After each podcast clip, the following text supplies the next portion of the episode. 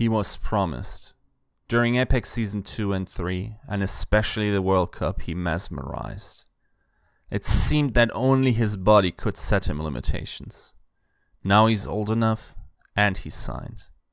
Flower, the golden child. As NYXL releases the information of the promotion of the player from their academy team, Flower, the anticipation of this young guy's talent is huge in the community, especially amongst those who've been around in 2017 to see what he did at the time. And we are going to sort of put that mystique, we're going to put a pin in it, in order to explain it to people who weren't there and to refresh our memory of what it was about him, that this special essence. Because I can already tell you, it is hard to quantify, and I will be talking about stats in this one, but it's honestly probably not doing him justice in that regard. Now, let's start with some history. In Apex Season 2, he had a solid performance for, at the time, his team LW Blue, the team that later on would become the NYXL. And in that season, LW Blue was considered one of the favorites to win, also because of the talent of Flower.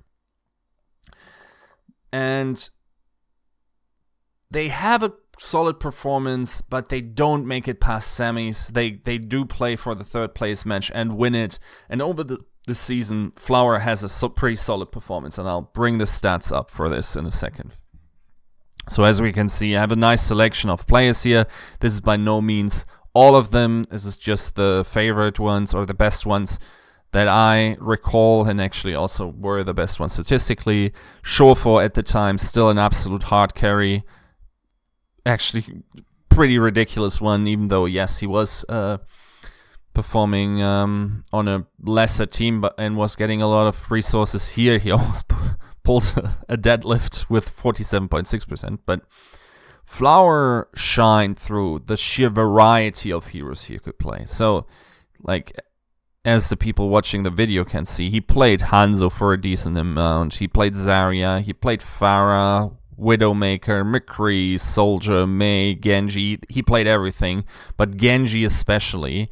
While his rating doesn't resemble it, or it doesn't describe his strength, I always thought him to be a top 3 performer on the hero during that time, with certainly both Haksal and Who Are You ahead of him in the ranking. And it actually, if you look at the final rankings of Apex Season 2, they almost rank perfectly in the strength of Genji. Genji still had a huge impact, and Who Are You was otherworldly at the time.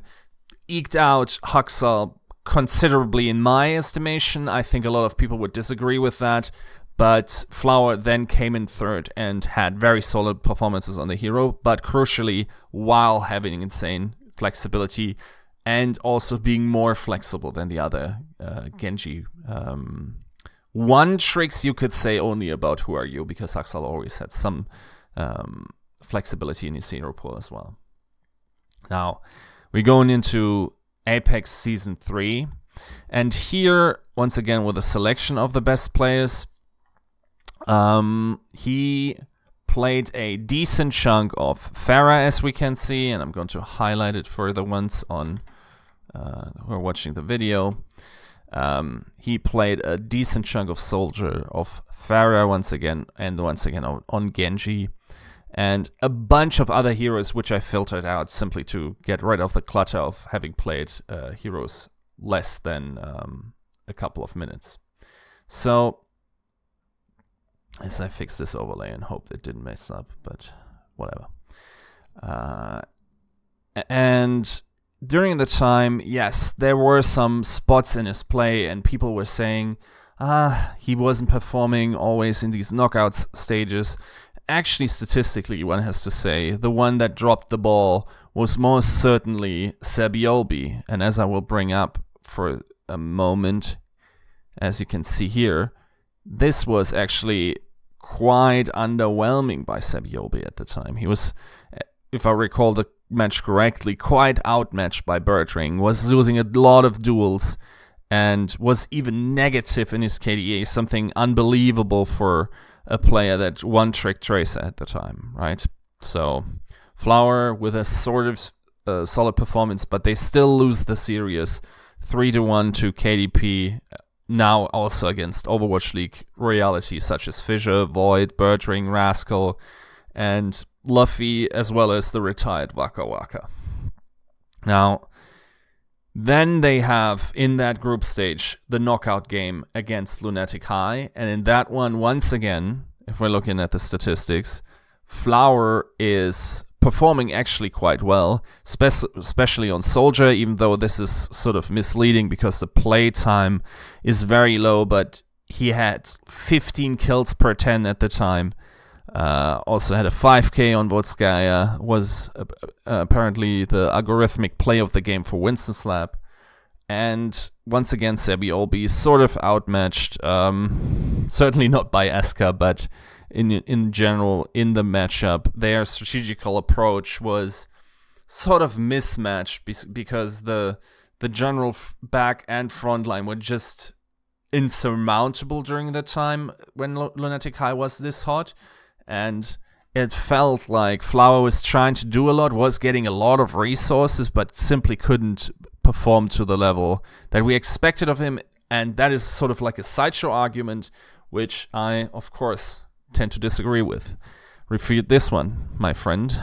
And yeah, LW Blue doesn't get out of the second group stage. And that ends the history of LW Blue pretty much. Because famously, LW Blue, the team that would later then become NYXL, didn't participate in Apex Season 4.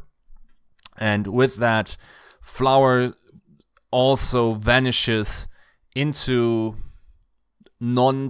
inactivity, one has to say, and only later then joins the NYXL. But between that is the World Cup. So let's look at the World Cup statistics just briefly.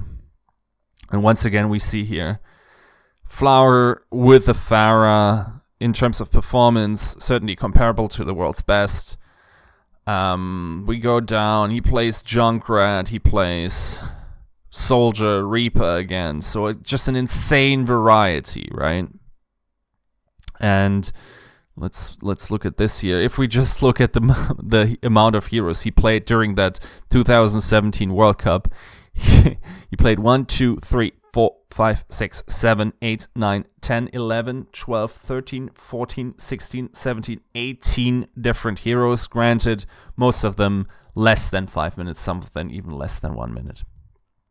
Now, this still reveals a wide variety, because up until this point, I think it's fair to say that we hadn't seen someone reliably as versatile on both projectile and hitscan DPS, and then within the hitscan DPS, also the difference between tracking and point and click aim like McCree and like Widowmaker, and he was doing it all, right? So the World Cup performance then rounds out the edges on his mystique, and this idea of this super talented guy is created.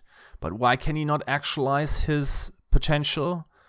According to sources from his team, and I think he also elaborated on it in several interviews, he was quite held back by injuries. And some people remember it as wrist injuries. I actually think it was, if I recall the interviews correctly, it was something like joint pain in his fingers that got quite bad. And I'm actually not sure if he was able to fix that, even to this day. So, once again, this guy, in the collective minds of Overwatch fans at the time, everyone was thinking, if he could just fix this issue, he could take over the world. He has the talent, he can play everything, he looks marvelous on everything, he's the best player on a couple of these fringe heroes. He's in the top 3 on Genji, this very mechanically demanding hero, and it's just a marvel to behold, to see him play like that. And his stats actually maybe more objectively represent his performance, but what it looked like was much more mesmerizing, right? So then he joins the XL2, the academy team of NYXL, simply because he's not of age. He's not allowed to play in the Overwatch League. And after having disappeared previously into inactivity, he comes into the XL2 and he doesn't play a lot. So I then asked his former coach, Io Stux, how he would evaluate the level of play when he got to work with him. And basically he told me that the current status quo of Flower is that he's a very strong Hanzo, Widowmaker, and Genji. Once again, a wide variety of heroes he can play with projectile and with high demanding hitscan heroes. His Pharah isn't as impressive anymore, and they liked playing Mangachu over him in that role, and that his Genji filled a bunch of issues that they had at the time, and they were quite thankful that they had him around. Now, also keep in mind, with his XL2 performance, and honestly, I asked around a bunch if it was just my feeling, and a lot of people echoed that he actually wasn't performing very well in XL2 during his time there. He didn't play much because of that, I assume.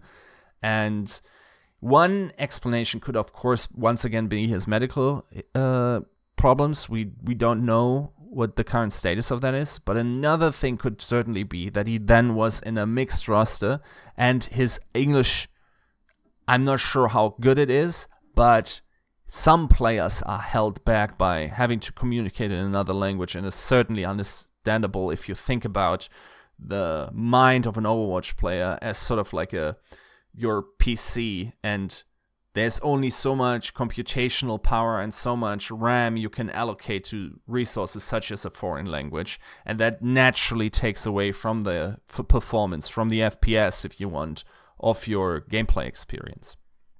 Now that he's in a Korean team, these doubts, at least that factor, goes away. Now let's talk about the projection of what we can expect of him. So one thing is for sure. It is very hard to meet the expectations that people will put into him. Maybe the NYXL performance has lowered that idea of him a little bit, but there are certainly a couple of hurdles in his way. He has to adjust to the Overwatch League schedule and whatnot. He hasn't played that much in a while, probably almost a calendar year now. And the biggest hurdle really in his way is his teammate, of course, Libero. Because if we think of Libero's Season 1 performance, reasonably, this is the best we could have hoped for Flower to play. Libero has not only the wide variety of heroes that he can play, but he is also elite tier on a bunch of them. He's certainly an absolutely elite Hanzo. He's a very good Genji. He's a very good Junkrat, right? These projectiles, this guy has it nailed down. And this is also something that was brought in by Flower, and that he would like to pick up, but I'm not sure how realistic that is at that point. In terms of Widowmaker, Saebyeolbe was honestly quite impressive, and don't forget about Pine. If Pine peaks, that is, something that is very hard to overcome. So even if you say, okay, we feel like Flower in this moment is peaking, is he going to be better on Widowmaker than Saebyeolbe and Pine? That is very hard to say, right? So you realistically look at Flower as a Libero replacement and someone that wants to get the spot from Libero. And one has to be reasonable here and say Libero, in terms of what he does, the wide variety of heroes he can play, I don't think there's a better player in the world than Libero at what NYXL wants in that position. And I don't think it's reasonable to expect the golden child to get ahead of Libero there. Thanks for watching.